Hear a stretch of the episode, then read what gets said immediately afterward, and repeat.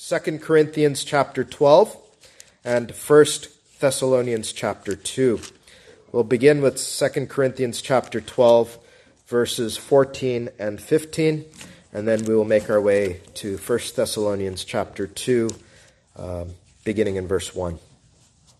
So, 2 Corinthians chapter 12, verse 14.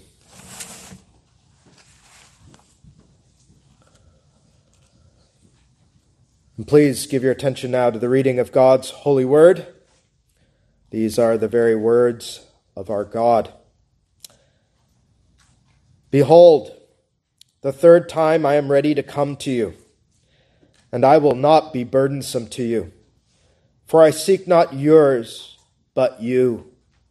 For the children ought not to lay up for the parents, but the parents for the children and I will very gladly spend and be spent for you. Though the more abundantly I love you, the less I be loved. Amen. Thus far the word of God. Let's turn to 1 Thessalonians chapter 2.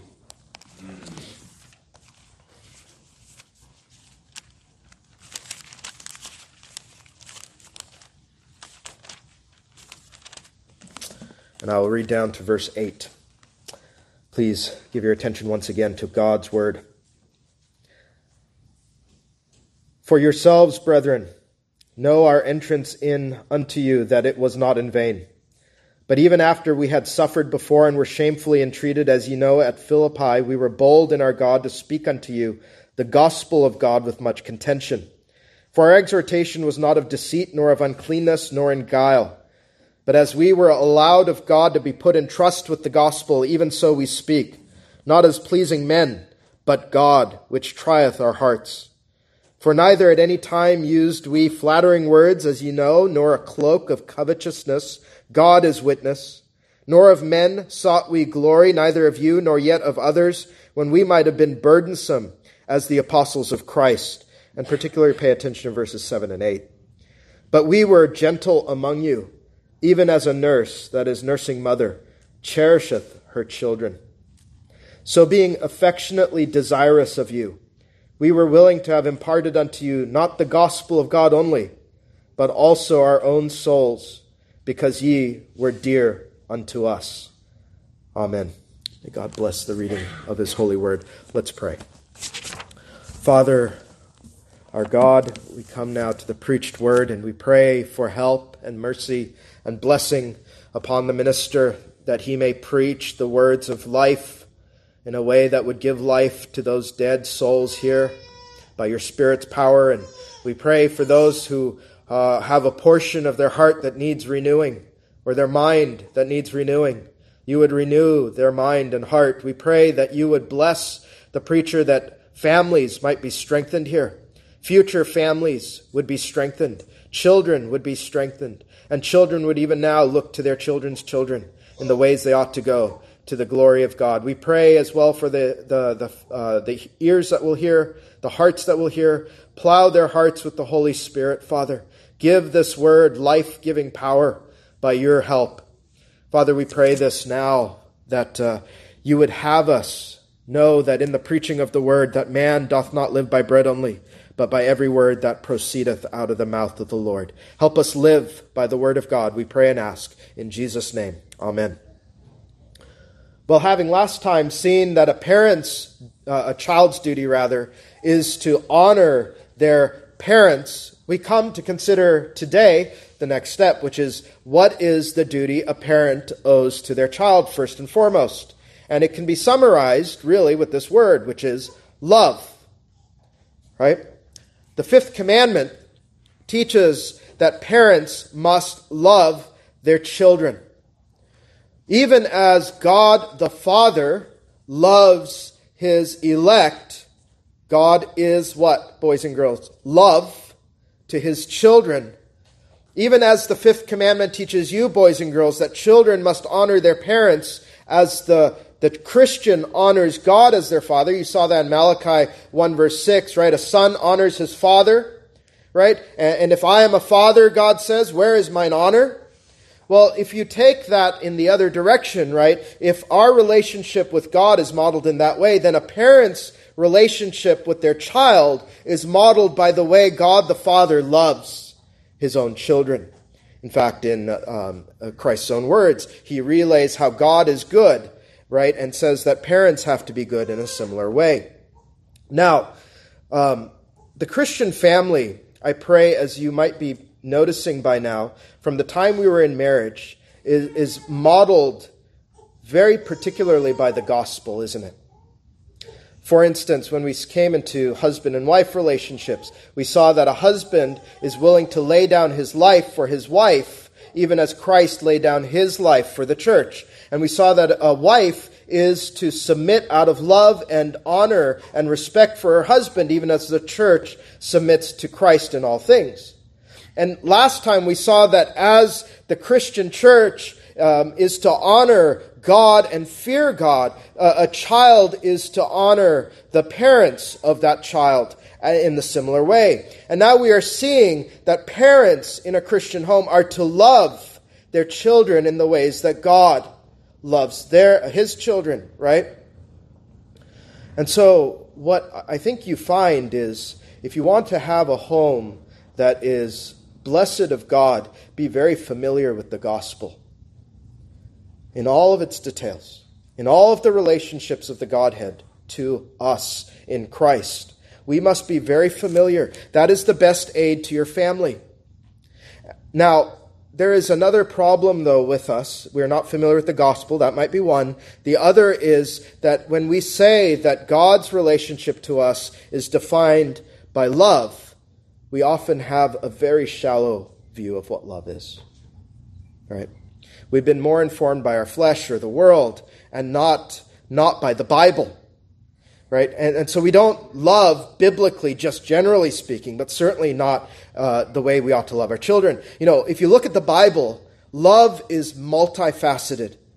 It, it has many facets to it, such that it, it is almost like a resplendent jewel, right?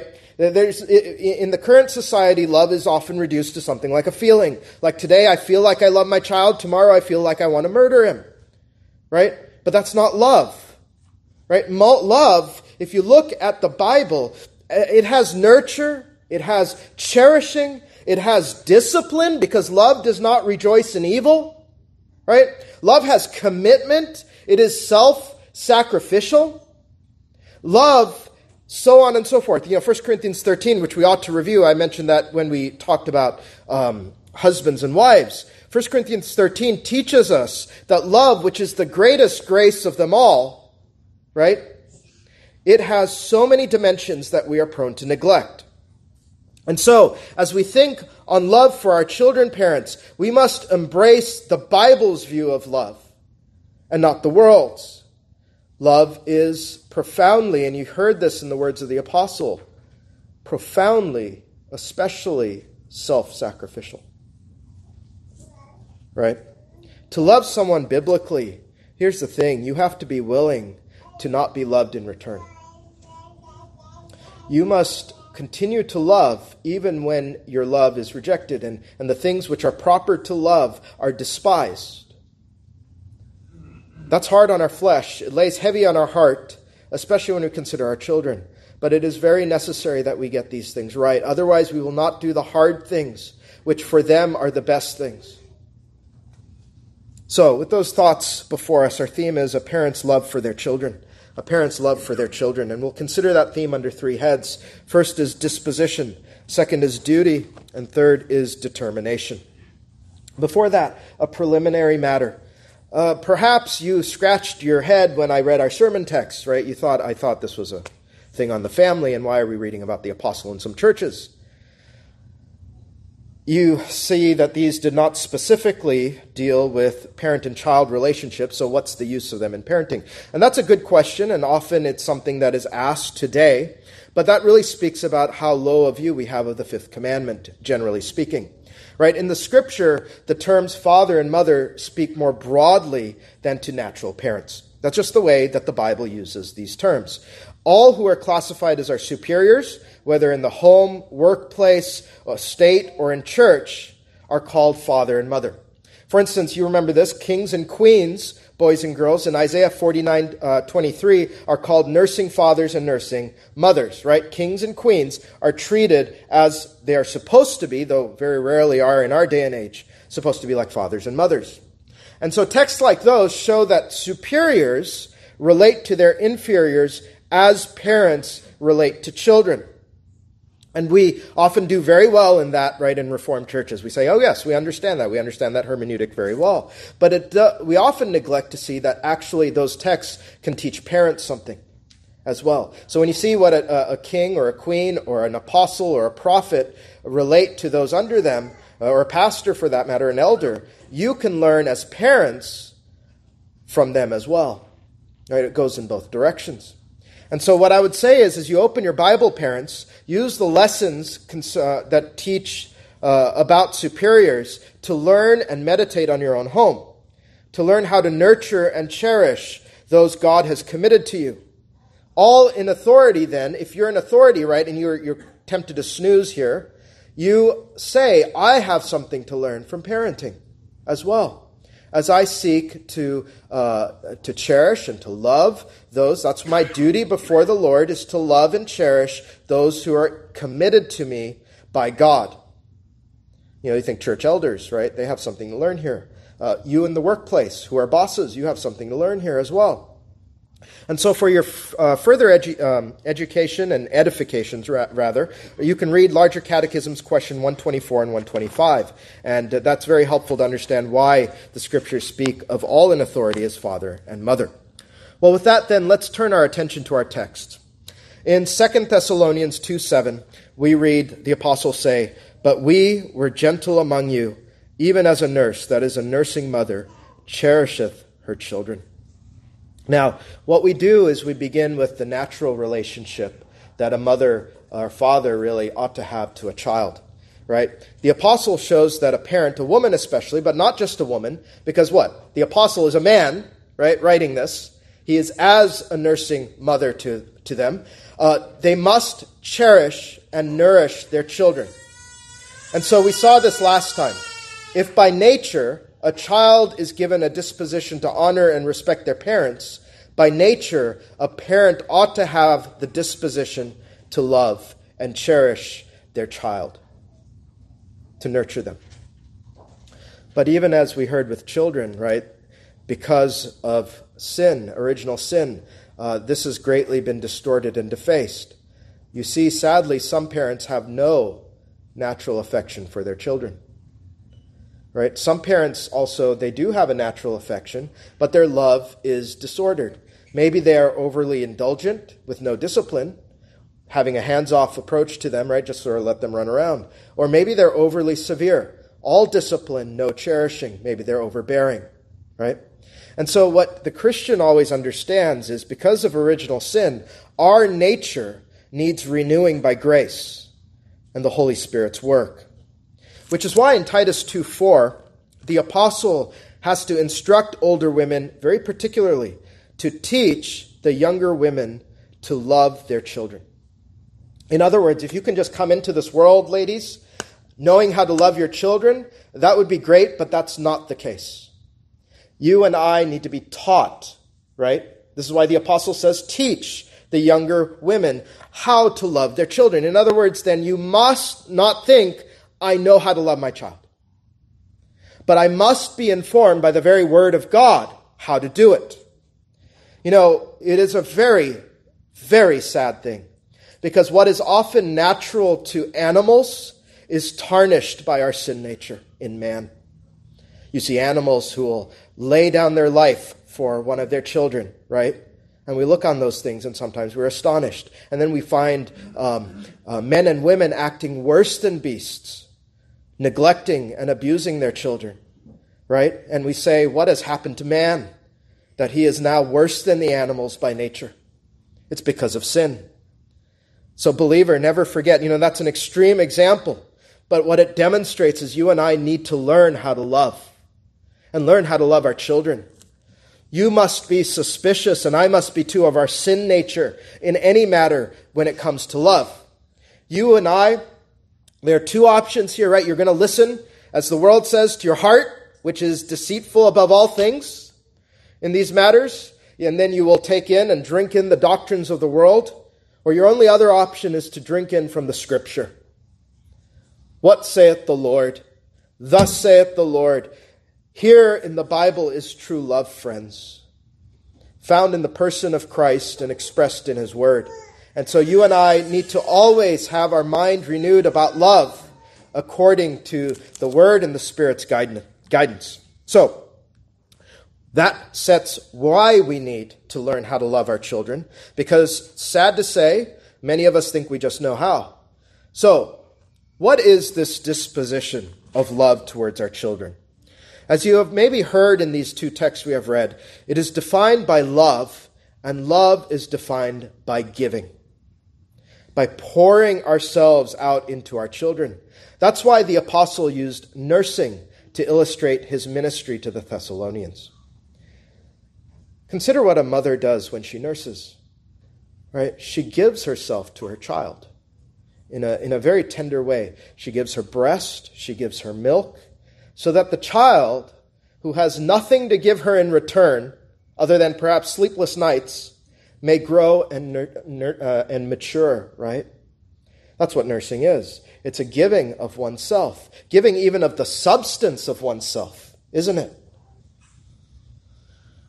That disposition does not end with the mother nursing physically, but it must endure in all ways that a mother or a father will nurture their child, even to the giving of their own lives for their children. Which is why the nursing illustration goes much further for the apostle Paul. In 1 Thessalonians 2 8, so, being affectionately desirous of you, we were willing to have imparted unto you not the gospel of God only, but also our own souls, because ye were dear unto us. Do you see that? That's where the nursing analogy naturally leads. It's a giving of ourselves, even my own life. That's what the word soul means there. My own life for the one that I love. Being affectionately desirous of you, right? This is the heart disposition of the one who loves another, affectionately desirous of them. Not meaning that the affections, even by nature, are that way, but by God's help, I am to be affectionately desirous of my children, no matter how hard they may be to love. And we are to impart our own lives to them, as a mother imparts herself to her infant. I thought, what an incredible verse this is, right? We were willing to have imparted unto you not the gospel of God only. Now, what is more important than the gospel of God? Right? Think on that. He says, That's not enough. We were willing to give our own lives to you as well. And so he gives the most important thing, but even is willing to lay down his own life. Again, nature teaches these things, doesn't it? An animal will lay down its life for its young. Yet among humans, sad to say, that's not so often the case. But all this to say, our children, even if they are difficult, must remain dear to us, and we must pour ourselves into them regardless. You know, these, these churches were not always easy for the apostle, right? You know that. Uh, we're going to consider the Corinthians in a bit. But yet, regardless, he would pour his life out into them. And that's where our other sermon text comes up in 2 Corinthians 12, verse 7 through 8.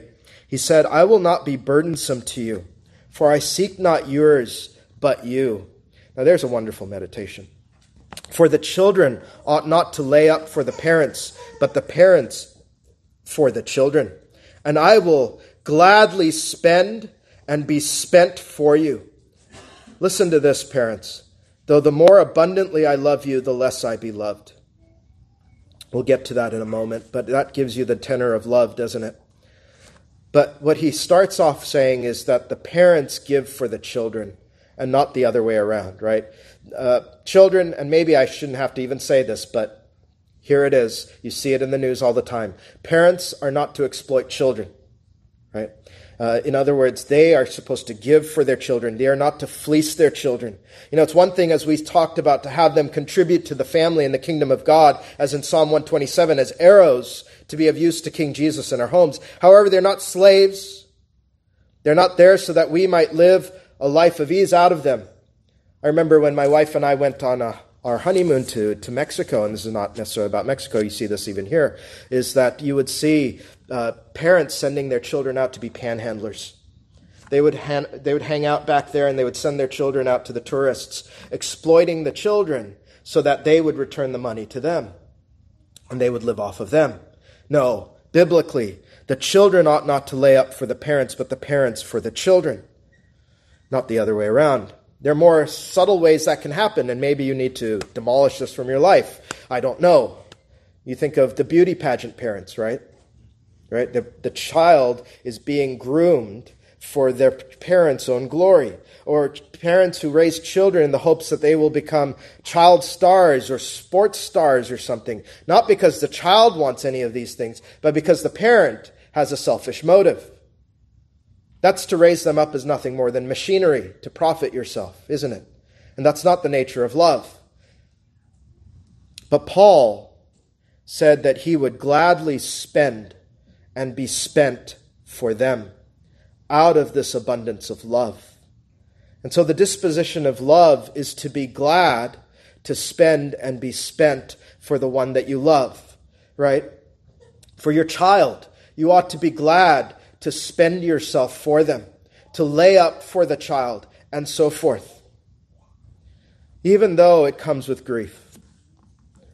You know, the Corinthians here, he mourned over how he loved them a bit, because the more abundantly he loved them, the less he was loved in return. You know, this too is the nature of love. Sad to say, and parents, you have to get used to it. Otherwise, you won't love your children as they should be loved right? Sometimes to love a child biblically, meaning in the nurture and admonition of the Lord, that will often cause them to love you less in return. And you have to be okay with that, right? You know, you admonish them and they seem to despise you for it, but you do it out of love. Regardless, the more abundantly you love them, to correct them and to lead them to Christ, and to do the things that are necessary to discipline them, to train them up in the way they ought to go so they will not depart from it later in life, sometimes they are just not going to like you very much. And today, you're going to find parents shying away from true love because they're afraid that their child won't love them in return.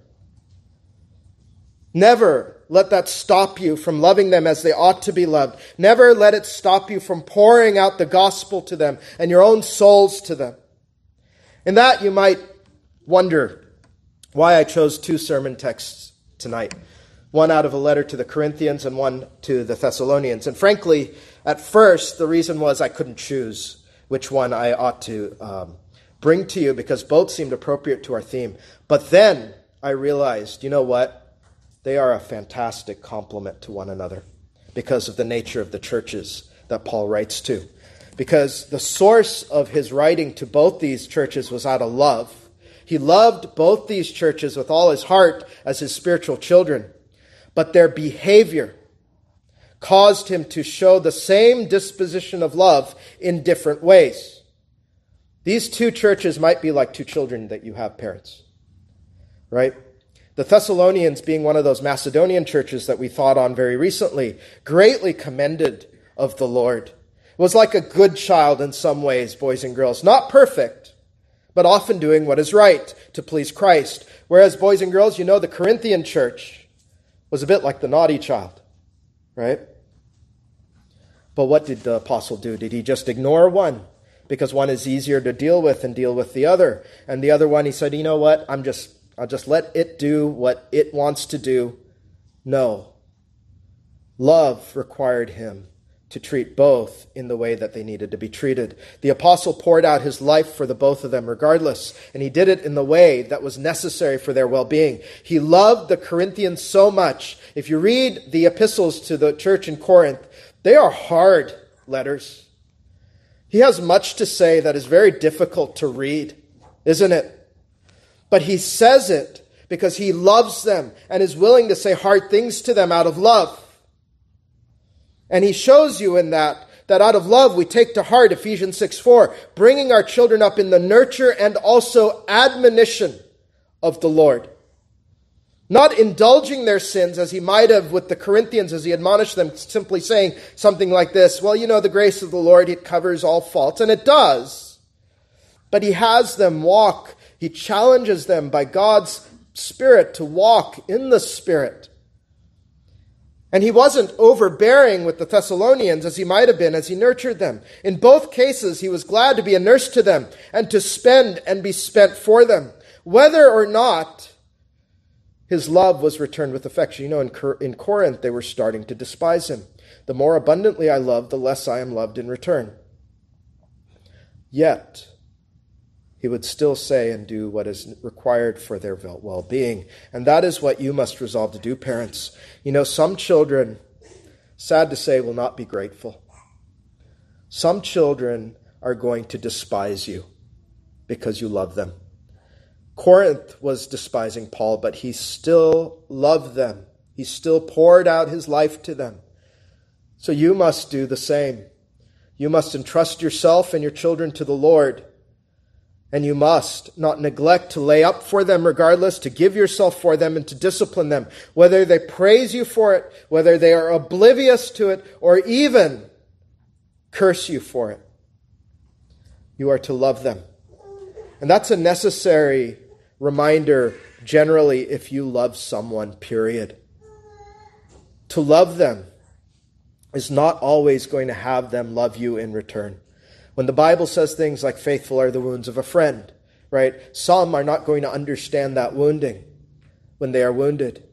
Some are not going to be grateful when you give your substance to them out of love.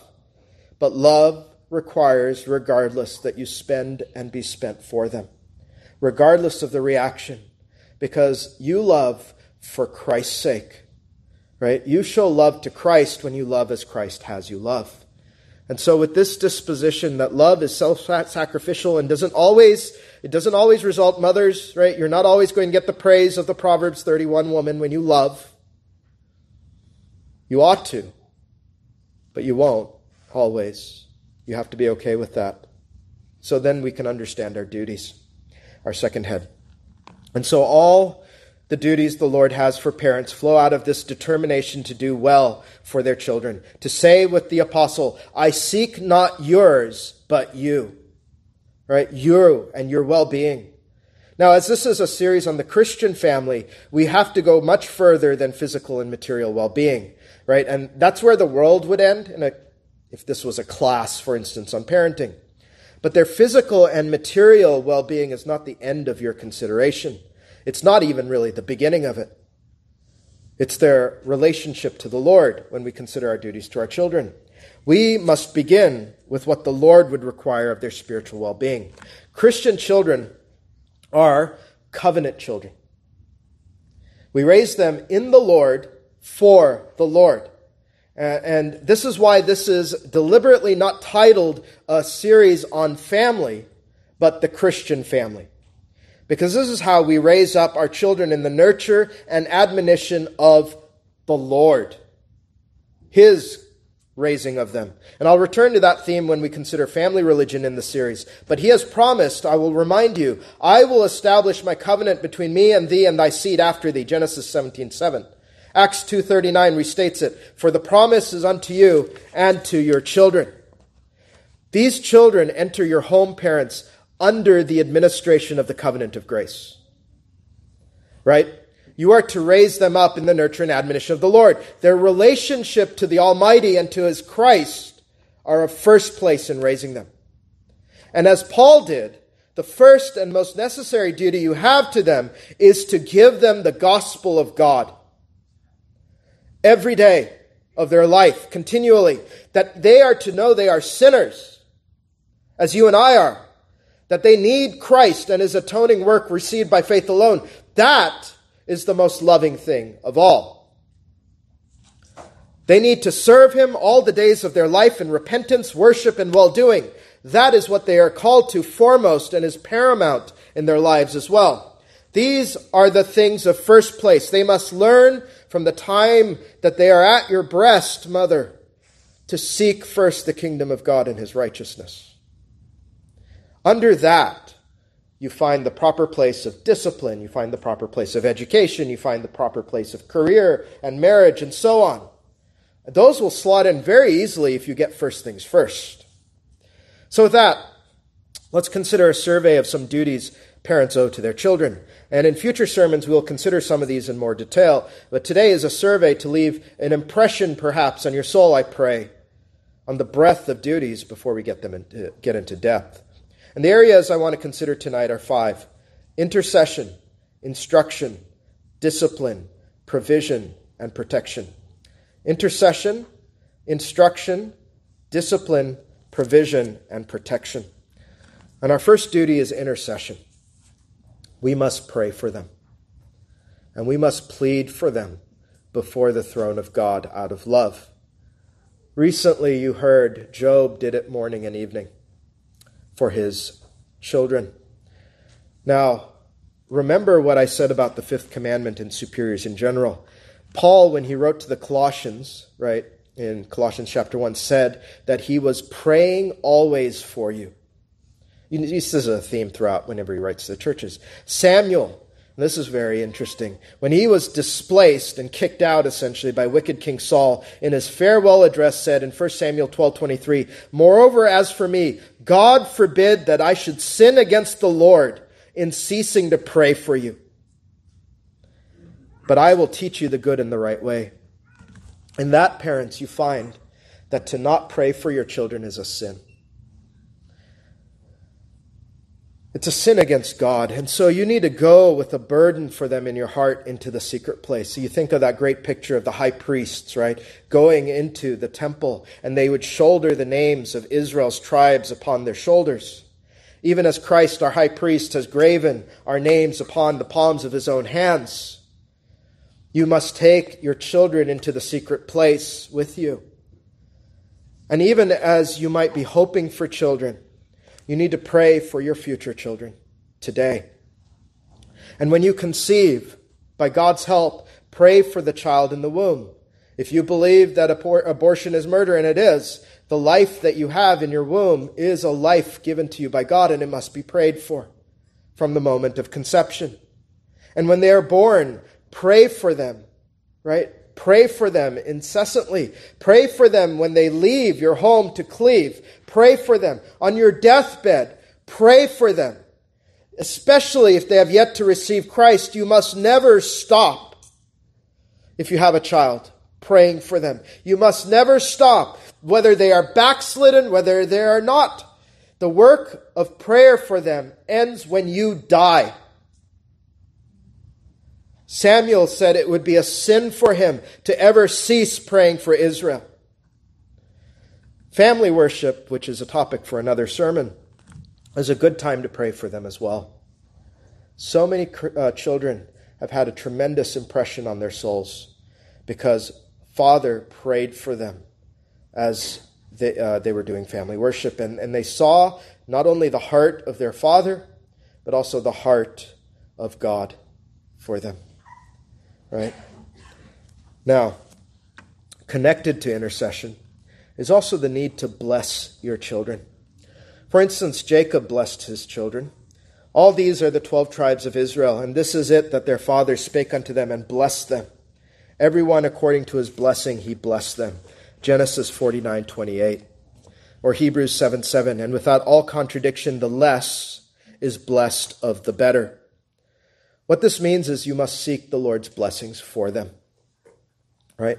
Can you imagine what it would be? And I'm often convicted of this, where if your child heard this constantly, may God bless you, my child.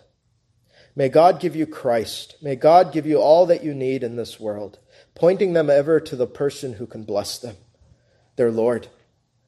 And so the disposition of the heart of the parent out of love seeks the Lord for his blessings on them to speak as Jacob did and say, May God give you all spiritual blessings in Jesus.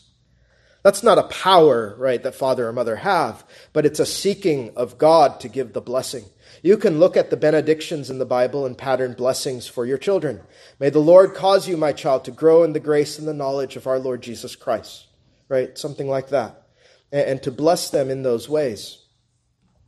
The second of these duties, so if that was intercession, is instruction. They are to learn the ways of the Lord. Ephesians 6 4 said, We must raise them up, we heard this last time, in the nurture and admonition of the Lord. Now, in the Greek language, the word nurture there might be a bit misleading to you today, but it deals with education and it deals with correction. You might say, bring them up, and this is interesting if you think about Matthew 28, bring them up in the discipleship of the Lord. That would be an alternative way to translate that. And so our children must be raised up in the instruction of the Lord. You must make disciples of Christ in your own home. This is not a secondary duty. This is a primary duty. You know, you think about this. Sometimes we just need the most basic reminders. Where did your children come from? They came from the Lord. Are you going to deny that, Christian? That the Lord gave them to you? It's really simple. Do you deny that? If so, who are you responsible to point them to? The very one who gave them to you, who gave them life, who gave them to you in the womb. And that's why it is a grievous sin to say anything less than what Joshua said. As for me and my house, we will serve the Lord. Full stop. No options, friends.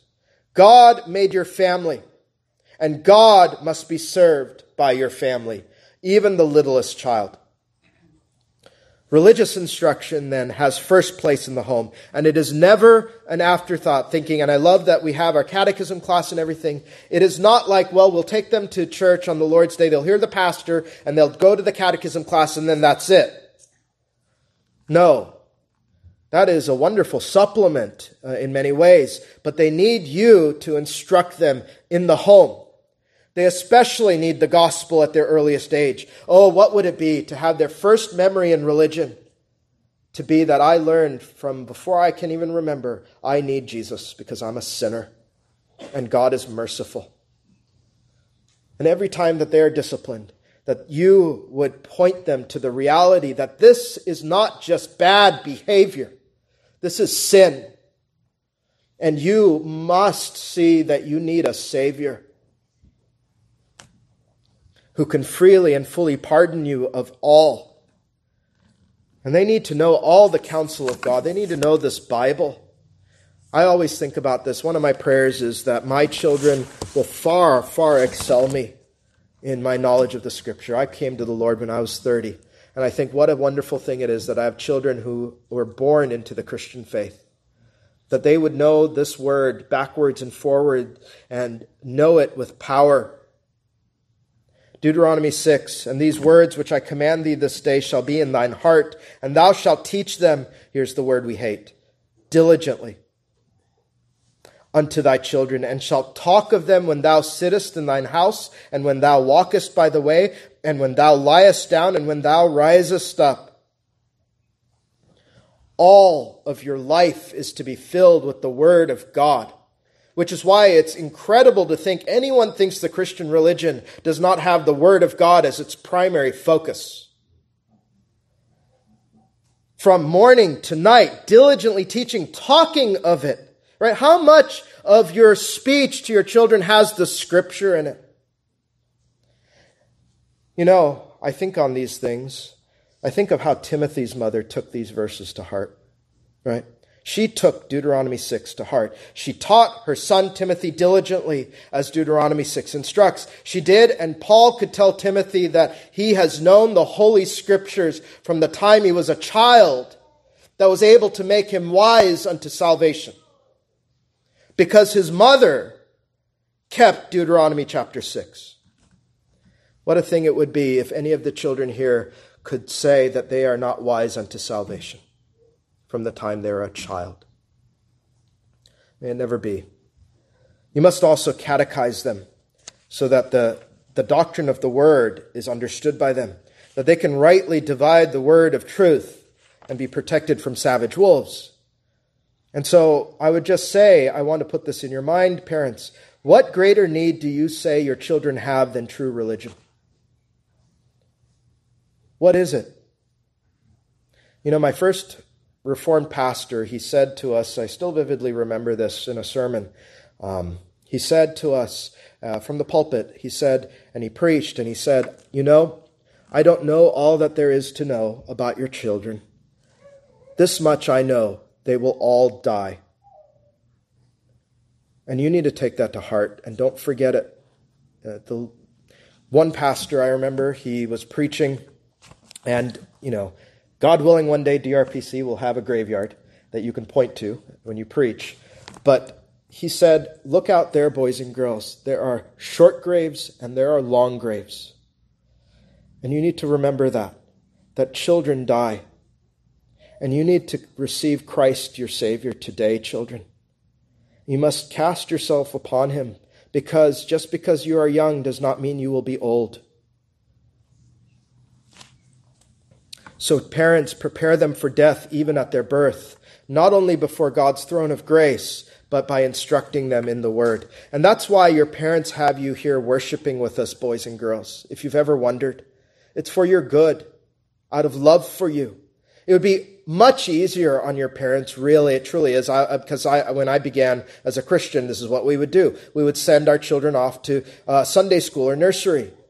Uh, your flesh might even like that more, children, so that by the time you have colored Noah's Ark 200 times, you're still saying it's better than being in the worship service. But we want you to enjoy public worship even though your flesh right now may cause you to resent your parents, but they are loving you by having you here. You know, there are so many mothers and sometimes fathers too who are juggling children in and out of the worship service. Do you think that they're doing it for your amusement, boys and girls? Or is it because they love you? It's because they love you and they want, they know that faith comes by the hearing the word of God preached. And if there's one thing that they want for you, it's that you would know Christ and be born again from an early age. And so they do hard things for you out of love, even though, as the apostle says, sometimes they are not loved in return. And the more that they love you, the less they are loved by you. So you need to see this, that they love you in doing these hard things. And one day I trust you will relay that message to your own children as your parents get to see by God's help and blessing their children's children. Now, while religious instruction has first place, out of the Bible, you will also, parents, find the need to instruct them in all matters of wisdom. You look at the Proverbs, right? And there's all kinds of wisdom there. And you are to guide them in every matter of life. You know, the point of Christian nurture, we come back to the, the nursing analogy, is to make your child a mature, well rounded spiritual adult who can leave your home and be a blessing to home, church, and state and workplace, right? So don't neglect instruction in every area of life. Uh, let me just say, 18 years or whatever goes by quickly. I have an 18 year old now, somehow. Um, and it happens in the blink of an eye. Don't neglect to raise them up in the nurture and admonition of the Lord. And that brings us to the third area, discipline. This is a large topic, and we have much need of wisdom here. So I cannot and will not um, cover it extensively. But let's just remember discipline is necessary and it is not contrary to loving children, it is part of it. We are to bring them up in the nurture, and here's the word admonition of the Lord. To neglect discipline, and you have to get this right, parents, is not to love them. But what is it according to the Bible? It is to hate them. It is to treat them as illegitimate children, and if we need to be jarred, the authorized version says it well, as bastards. Hebrews 12, 6 through 8. For whom the Lord loveth, he chasteneth, and scourgeth every son whom he receiveth. If ye endure chastening, God dealeth with you as with sons. For what son is he whom the Father chasteneth not? But if ye be without chastisement, whereof all are partakers, then are ye bastards and not sons. Know, let me just put this here. To be permissive of them when they sin is to heap troubles on their soul and your soul, ultimately. You remember Eli the priest. He refused to, to discipline his two sons when they did evil, and the Lord chastened him for it, and he died in shame. Proverbs 29:15 says, "The rod and reproof give wisdom." But here's these words, listen to them carefully. But a child left to himself bringeth his mother to shame. A lot of shame parents receive in this world from their children is their own doing. Not always. Some will go wayward in pious families. That is the Lord's secret decree. But often it is because the rod and reproof were not given, as with Eli's house. Now, again, discipline's a big topic. We'll cover it another time. But there's that negative aspect to discipline, but there is a positive aspect as well, which is a reinforcement when a child does well. That's often overlooked by many of us, and I've been guilty of it myself, on those of us who are strong on the negative form of discipline. But you remember this of superiors, and this is why I said, parents, take every text about superiors and apply them in the home. Romans 13:3 when speaking on the magistrate says that uh, do that which is good and thou shalt have praise of the same meaning rulers you see the, the godly magistrate when a, a man or woman does good is to reward them and praise them you remember when Mordecai did well and was not rewarded King Ahasuerus saw that as a great injustice right and the king said what honor and dignity hath been done to Mordecai for this then said the king's servants that ministered unto him, There is nothing done for him. Esther 6 3. That's an evil. And here's a pagan who understands that by nature. So we chastise them for when they sin, and we reward them for when they do well. And in this way, you will best train them up in the way they ought to go. As always, right, in discipline, don't neglect this. We'll cover discipline, as I've said. Have them look to Jesus for their standing with God after discipline is given, always. Right? They must see, yes, you did wrong, you are chastened, there is forgiveness in the Lord. And that means that we not just have them say, I'm sorry, but we have them repent of sin. Right? Because what did David say?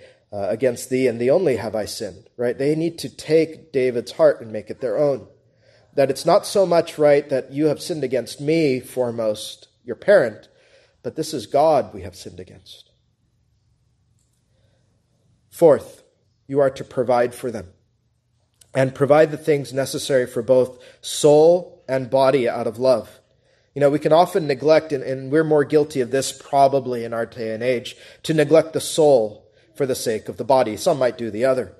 But as I have already spoken of many things concerning the soul, I'm going to leave that alone. But you must remember, parents, and I hope that you don't need a reminder of this in this congregation, but you might, that you are to provide for their body and their temporal well being as well. I'll go back to 1 Timothy 5 8. But if any provide not for his own, and especially for those of his own house, he hath what? Denied the faith, and is worse than an infidel. Right? Why? Again, nature teaches a man that he must provide for his children. You see, uh, animals are providing for their children, and we must as well. So, this especially falls on you who are fathers, or if you are single or the father is incapacitated, it will fall on the mother. Now, the most important thing is in our society, maybe, to remember what it means to provide for them. It does not mean that they need an iPhone 15, right? And this is where we go wrong. When we say, oh, we need to provide for little Johnny or Jane, we look at what the world provides for children, right, which most of the time leads them just astray. Then we say we need to give them this and we need to give them that and we need to give them the, you know, the, the most extravagant of birthday parties or whatever else and, and I'm going to go into debt for all this stuff. That's not what it means to provide. What does the Bible mean when it says to provide? It says, And having food and raiment or clothing, let us be therewith content. 1 Timothy 6 8. Now, you need to first instruct your heart on that for yourself, but then you need to make sure that your children from their earliest ages are instructed in that way too.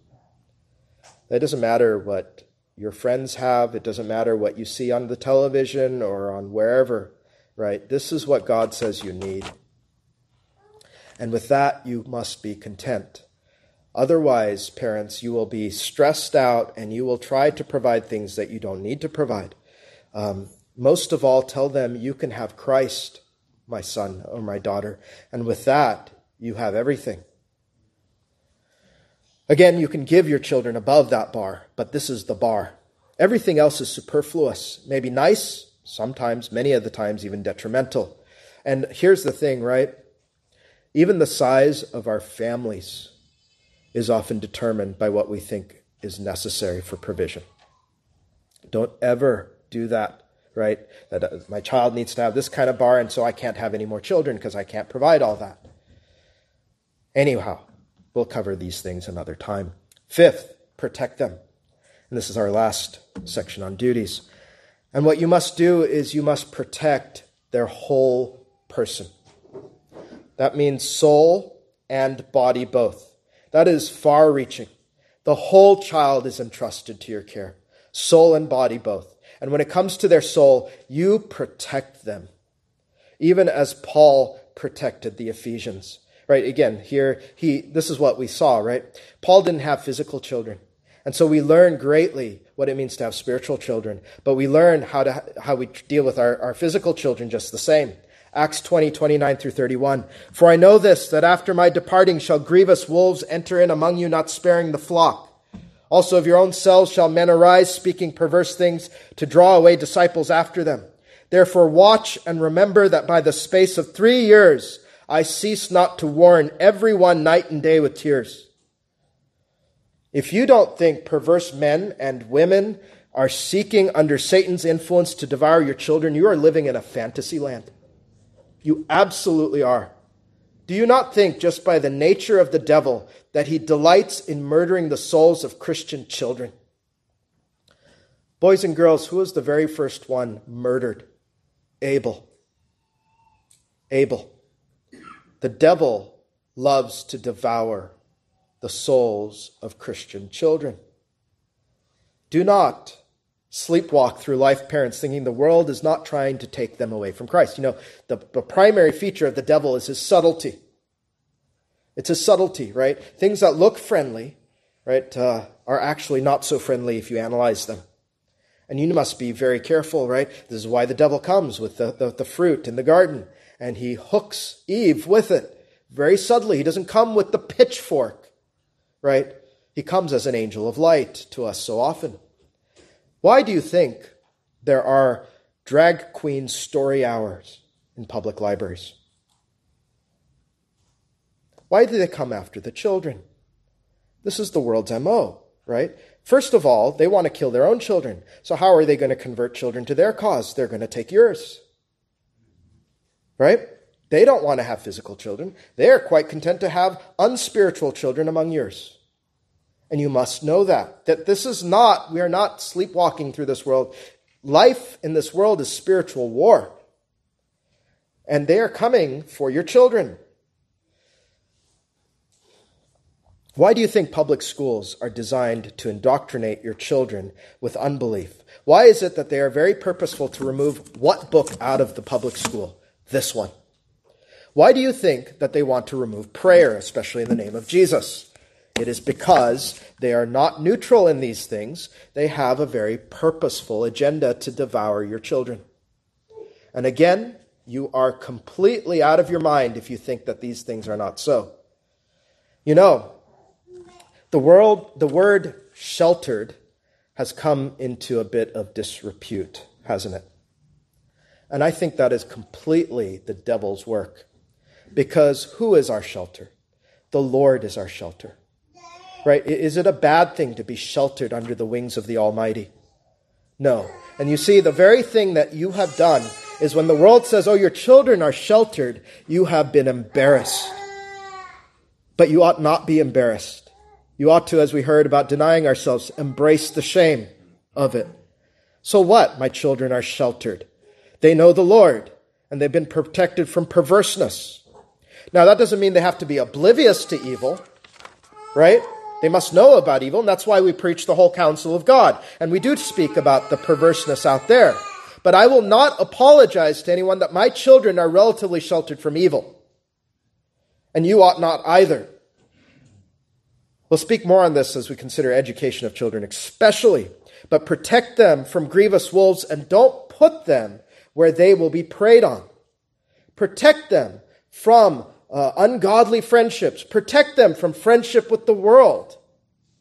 Now, I understand, especially when it comes to education, some family situations will be more challenging in this, such as in divorce and so on. And that might be God's providence. If so, entrust your children to God, knowing this is His providence, right?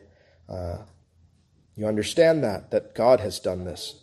But when you have the uh, ability and opportunity to keep them away from any environment in which they will be preyed on, you do that.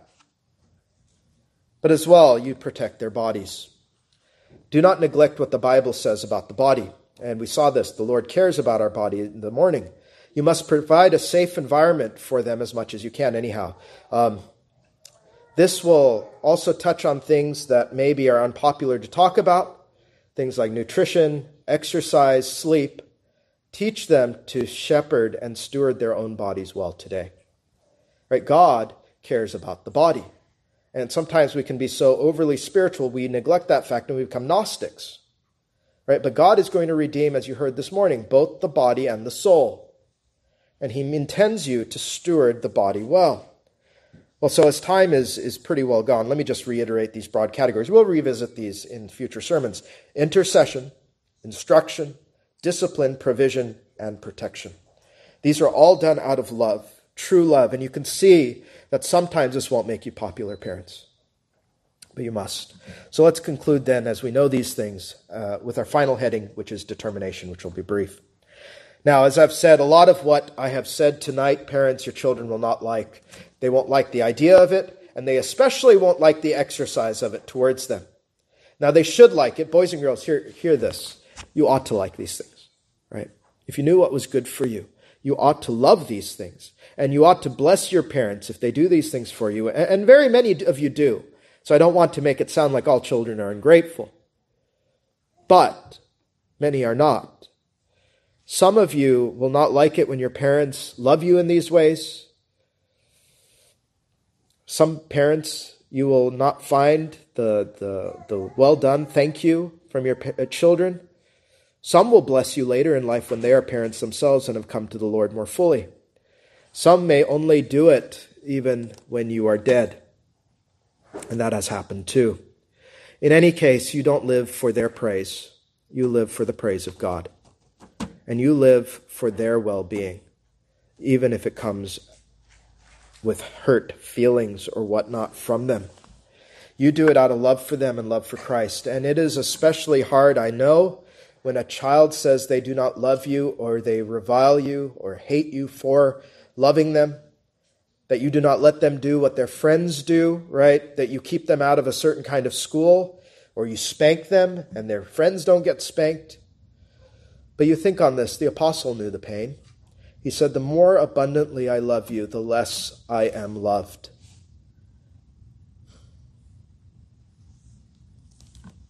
I, you know, you're going to have to embrace that. You're going to have to embrace that. Are you willing to love that way, parents? Are you willing to love in such a way that because of what you know is best for them, you're willing that your child may not love you, they may resent you. And here's again another thing I can't do these things, the world says, because my child will resent me. Well, you know what that is? That's self love, isn't it? That's you loving yourself more than you love your child. Just admit it. You don't like your feelings hurt, but you don't really care about them right? And you need to see it that way. When you think about resentment and such, I'm not saying because you are hard on them, overly so. I'm saying, but because you are willing to walk the way God wants you to walk, and a, a person, maybe even in the church, says, you know, you do that, your child will resent you. You have to say, I am willing to be less loved by my child because I love them that much. So long as what you do what the Bible calls love, don't fear backlash or be discouraged in spending your life for them, even when they seem like ungrateful wretches. Because that is really, at the end of the day, what we are to God, if we would admit it. And maybe then we understand our relationship with God. Uh, being a parent is perhaps one of the most sanctifying things you can experience. Because if you thought on it rightly, parents, you see in the little sinner God has given you your relationship to Him. And you understand and you repent more when you see your child backtalk, when you see your child uh, disgruntled, when you see your child unwilling to do the things that are good. You say to your Father in heaven, Let me search my heart where I am as a child, and let me repent. And you say to your child, What a disarming thing this would be if you would say, as the apostle did, even if they would, God forbid, spit in your face, and I will very gladly spend and be spent for you. That is the nature of Christian love. When they revile you, don't revile in turn. You continue to give them the gospel of God, but also your very soul, because your children ought to be dear to you. Well, boys and girls, I would just say think on these things that your parents are called to and may you take them in yourself so that you prepare for your own children one day and bring them up in the nurture and admonition of the Lord. You learn what it is to be a parent today so that you would better understand your parents, but also what you must be by, uh, if God wills you to be a parent one day, to raise up a godly seed after you. That you would receive the commendation that we all hope to hear. Well done, good and faithful servant. And so be animated, all of you, in whatever relationships you're called to love to spend and be spent for Christ's sake. Amen. We'll continue this next time around. Please rise for prayer if able.